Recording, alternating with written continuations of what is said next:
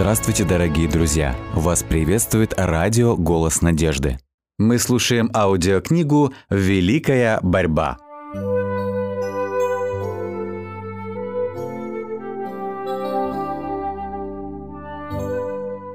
Глава 30. Вражда между человеком и сатаной.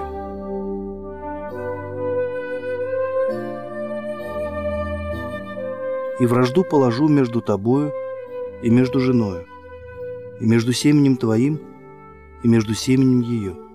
Оно будет поражать тебя в голову, а ты будешь жалить его в пету». Книга Бытие, глава 3, стих 15. Божественный приговор, вынесенный сатане после падения человека, являлся также и пророчеством, охватывающим все века до конца времен и предвещающим великую борьбу, в которой будут участвовать все поколения, живущие на земле. Бог говорит «Я положу вражду». Эта вражда не возникает естественным путем. Когда человек нарушил божественный закон, природа его осквернилась грехом, и он стал действовать заодно с сатаной. Естественно, что между грешным человеком и зачинщиком греха нет никакой вражды. И тот, и другой стали порочными, отступив от правды Божьей. И с тех пор великий отступник навсегда утратил покой, обретая его только тогда, когда обольщенные и обманутые им следуют его примеру. Потому-то падшие ангелы и нечестивые люди объединяются в беззаконный союз. Если бы Господь не вмешался во все это особенным образом, тогда сатана и человек – объединились бы вместе в борьбе против неба, и вместо того, чтобы противостоять сатане, весь род человеческий выступил бы против Бога. Сатана искушал людей согрешить так же, как в свое время он соблазнил и ангелов, чтобы приобрести союзников в борьбе против неба. Сатана и его падшие ангелы одинаково глубоко ненавидели Христа. Хотя во всех остальных вопросах их взгляды расходились – Борьба с властью царя Вселенной тесно сплотила их. Но когда сатана услыхал вражде, которая будет существовать между им и женой, между его семенем и ее семенем, он понял, что его попыткам развратить человечество будет положен предел, что человек получит возможность сопротивляться его влиянию и силе. Враждебность сатаны к роду человеческому усиливается, потому что Христос помог людям обрести любовь и милость Бога.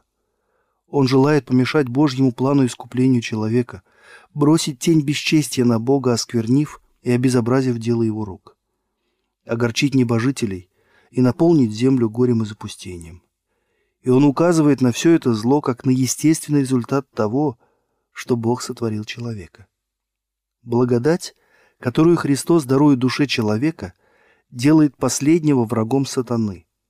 Без этой преобразующей милости и обновляющей силы человек всегда оставался бы узником сатаны, его рабом и покорным слугой, готовым беспрекословно выполнять все прихоти своего хозяина. Но новые принципы в душе нарушают греховный покой и втягивают человека в борьбу. Христос наделяет человека силой, которая делает его способным противодействовать тирану и узурпатору, и тогда он теряет вкус к греху и начинает ненавидеть его. Побеждает страсти, прежде обуревавшие его, и тем самым доказывает, что в нем действует сила свыше. Непримиримые противоречия между Духом Христа и Духом Сатаны особенно ярко проявились в том, как мир принял Иисуса. Иудеи отвергли его не только потому, что он пришел на землю как бедняк, без всякого блеска и величия. Они также видели, что он обладает силой, которая могла бы с лихвой восполнить отсутствие этих внешних преимуществ. Чистота и святость Христа вызывали ненависть беззаконников. Его жизнь, исполненная самоотречением и безграничной преданностью Богу, была постоянным упреком этому гордому и тщеславному народу. Это порождало враждебное отношение к Сыну Божьему. Сатана и злые ангелы объединились вместе с нечестивыми людьми. Все силы и энергии отступничества устремились на борьбу с защитником правды. Та же враждебность проявляется и в отношении последователей Христа.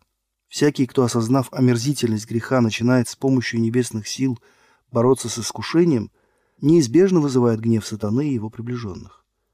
Ненависть к чистым принципам истины, обвинение и преследование ее защитников будут существовать до тех пор, пока существует грех и грешник. Между последователями Христа и слугами сатаны не может быть никакого согласия. Соблазн креста не прекратился и сегодня, да и все, желающие жить благочестиво во Христе Иисусе, будут гонимы. Приближенные сатаны постоянно стараются укреплять его власть и упрочивать его царство, противостоящее Божьему правлению. Для этого они стремятся обольстить последователей Христа и заставить их изменить Богу. Подобно своему предводителю, они для достижения этой цели превратно толкуют и извращают Священное Писание. Подобно тому, как сатана пытается оклеветать Бога, так и его приспешники стараются опорочить Божий народ. Тот же дух, который руководил убийцами Христа, поощряет и нечестивцев губить его последователей. Все это предсказано в самом первом пророчестве. «И вражду положу между тобою и между женою, и между семенем твоим и между семенем ее, и эта вражда будет длиться до конца времени». Сатана собирает для такой битвы все силы и бросает в бой все свое войско. Почему же он не встречает серьезного сопротивления? Почему воины Христа такие вялые и безразличные? Потому что они в сущности далеки от Христа, лишены Его Духа, Грех не кажется им таким же омерзительным и отталкивающим, каким он был для их Господа. Они не оказывают ему такого решительного и настойчивого сопротивления, как это делал Христос. Они не сознают всю пагубность зла и коварство греха и полностью заблуждаются относительно князя тьмы. Происки сатаны не получают должного отпора потому, что еще очень мало известно о его силе и коварстве, и о размахе той величайшей битвы, которая ведется против Христа и его церкви. Многие и очень многие заблуждаются относительно сатаны. Они не знают о том, что их враг – это могущественный военачальник, который, господствуя над злыми ангелами, при помощи тщательно обдуманных планов и искусной стратегии борется против Христа, чтобы воспрепятствовать спасению душ.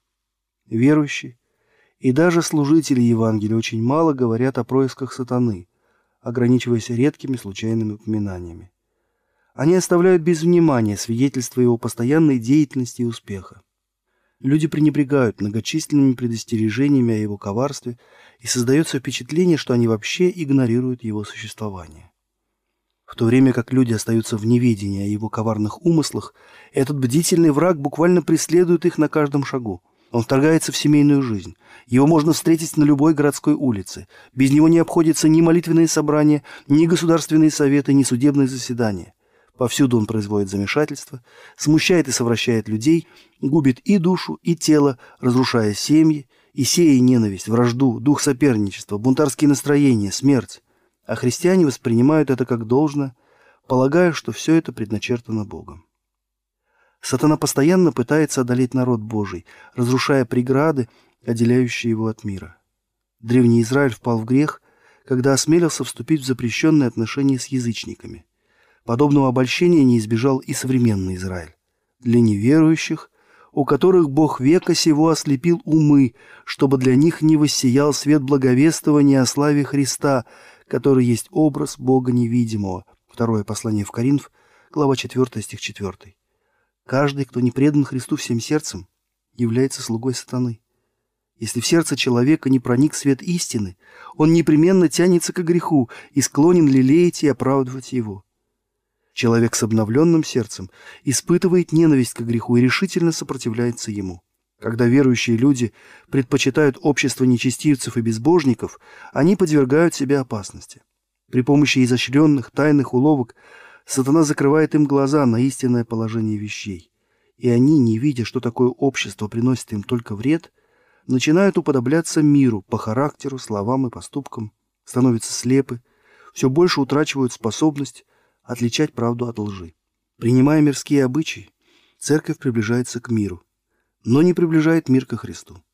Снисходительное отношение к греху неизбежно приведет к тому, что он будет казаться менее отвратительным. Тот, кто общается со слугами сатаны, вскоре перестанет бояться и господина. Когда, выполняя свой долг, мы подвергаемся испытанию, как это произошло с Даниилом в царском дворе, то можно не сомневаться в том, что Господь защитит нас, но если мы сами идем навстречу искушению, то рано или поздно падем. Искуситель часто с большим успехом действует через тех, кого меньше всего подозревают в рабстве греху. Талантливые и образованные люди, конечно, пользуются уважением и почетом, как будто эти их достоинства могут возместить отсутствие страха Божьего или же снискать благоволение Господа.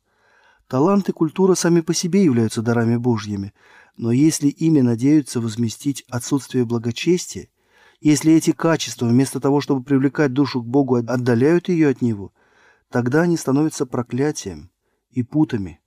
Многие думают, что высокая культура и изысканные манеры свидетельствуют о принадлежности данного человека к Христу. Это глубокое заблуждение. Подобные достоинства должны украшать каждого христианина, потому что они могут оказать сильное влияние в пользу истинной религии. Но эти достоинства должны быть посвящены Богу. В противном случае они станут силой, действующей во зло. Случается иногда, что способнейший человек высокой культуры, который не позволяет себе совершать то, что в обществе считается аморальным, становится отточенным орудием в руках сатаны. Обманчивое влияние и пример такого человека делают его более опасным врагом Христа – в сравнении с необразованными и некультурными его противниками. Искренней молитвой и общением с Богом Соломон достиг мудрости, которой удивлялся и изумлялся весь мир. Но когда он отвернулся от источника своей силы и начал полагаться только на себя, то стал жертвой искушения. И чудесные способности, дарованные этому мудрейшему царю, превратили его в более действенное орудие губителя душ. Хотя сатана постоянно стремится ослепить разум людей, христиане всегда должны помнить о том, что они ведут борьбу не против крови и плоти, но против начальств, против властителей, против мироправителей тьмы века сего, против духов злобы поднебесных.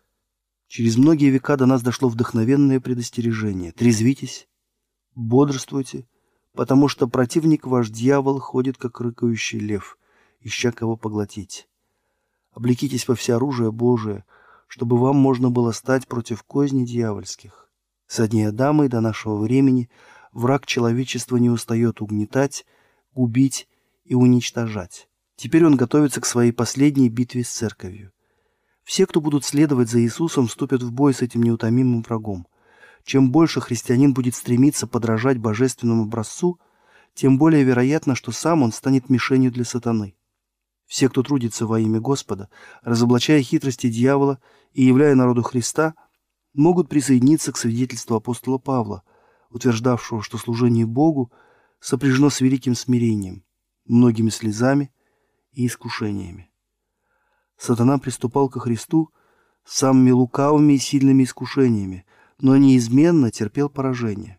И Иисус сражался для нашего же блага. Одержанные им победы помогли и нам стать победителями. Христос протягивает руку всем, кто обращается к Нему за помощью. Искуситель не в состоянии победить человека, если тот не желает подчиняться Ему. Он не властен над волей человека, не может заставить его согрешить. Он может причинить любую боль человеку, но не может осквернить его.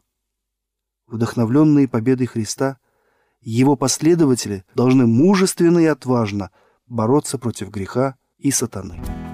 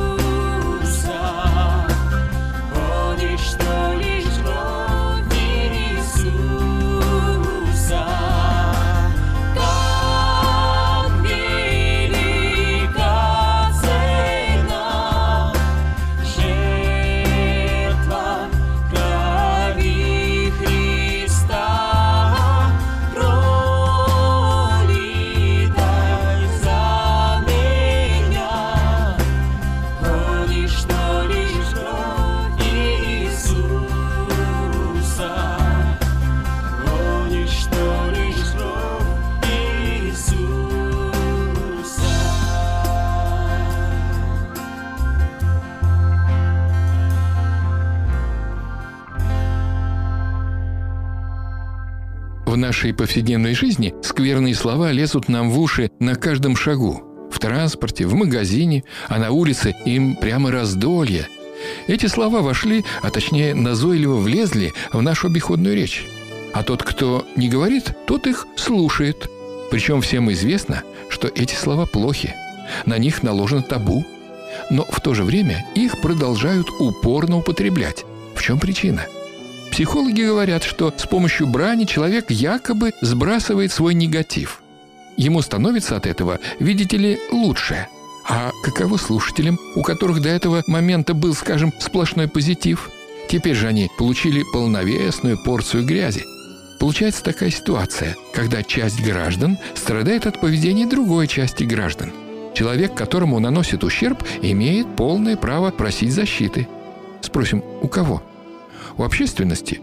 Да, она, эта общественность, осуждает мат. Кроме этого, сделать практически ничего не может, разве что объявить 3 февраля днем борьбы с этим злом.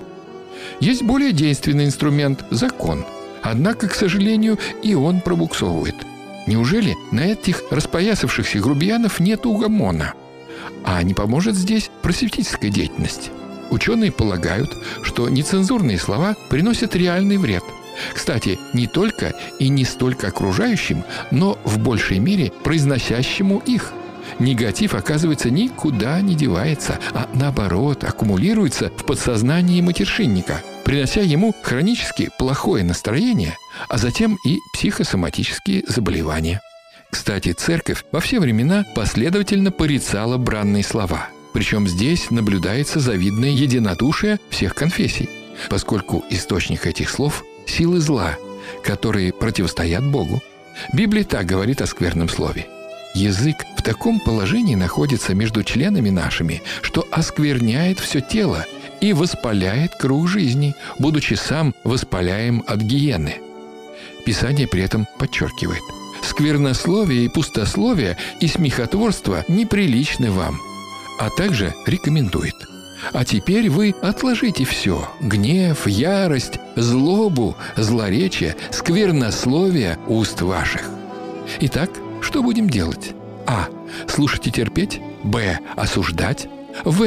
По возможности пресекать. Г. Проводить объяснительно-профилактические мероприятия. Д. А это как раз место для вашего мнения. Что скажете, друзья?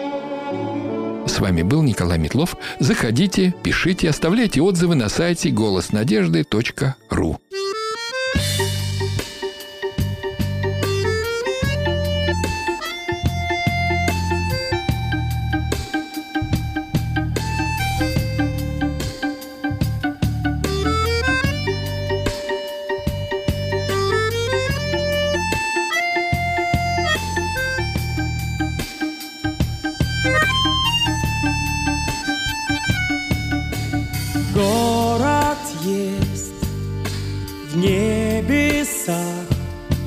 Нет в нем боли и слез, и не мучит страх. Там всегда яркий свет, нет земной суеты и печали там нет.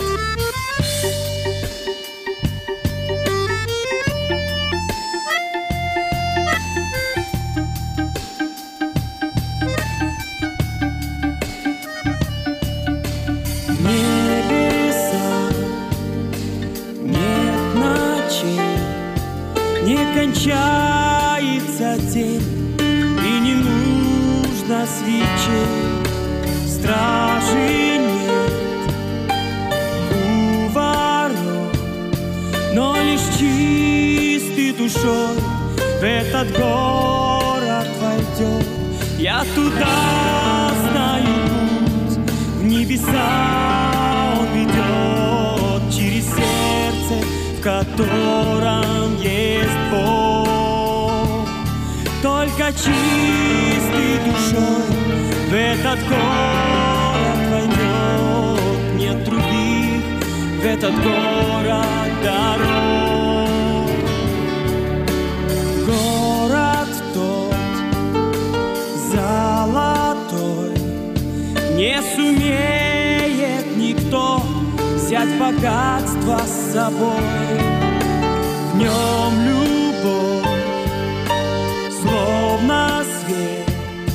драгоценней людей в этом городе нет.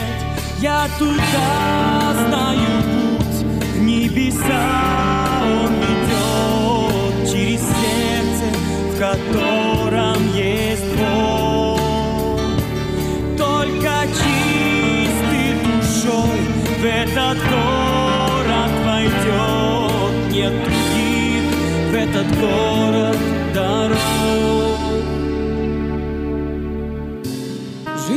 пройдет так быстро, пролетят года. Знаешь ли ты, как попасть туда?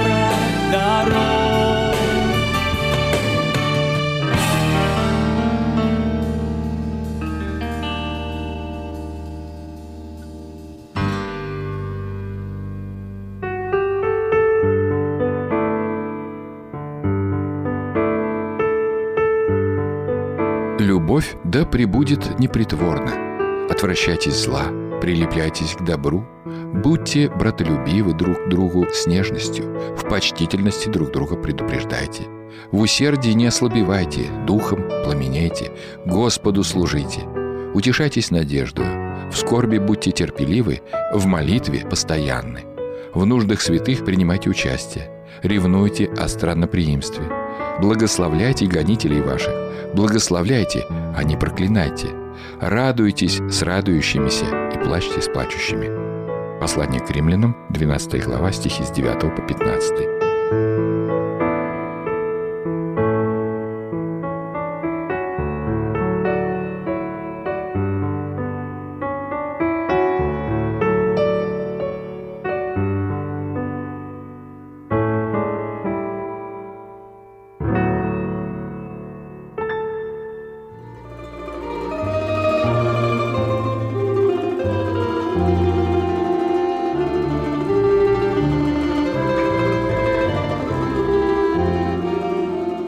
Дорогие друзья, вы можете оставить свои сообщения через WhatsApp и Viber по номеру плюс 7 915 688 7601 или позвонить нам на бесплатную линию, которая работает на территории Российской Федерации. Номер 8 800 100 ровно 1844.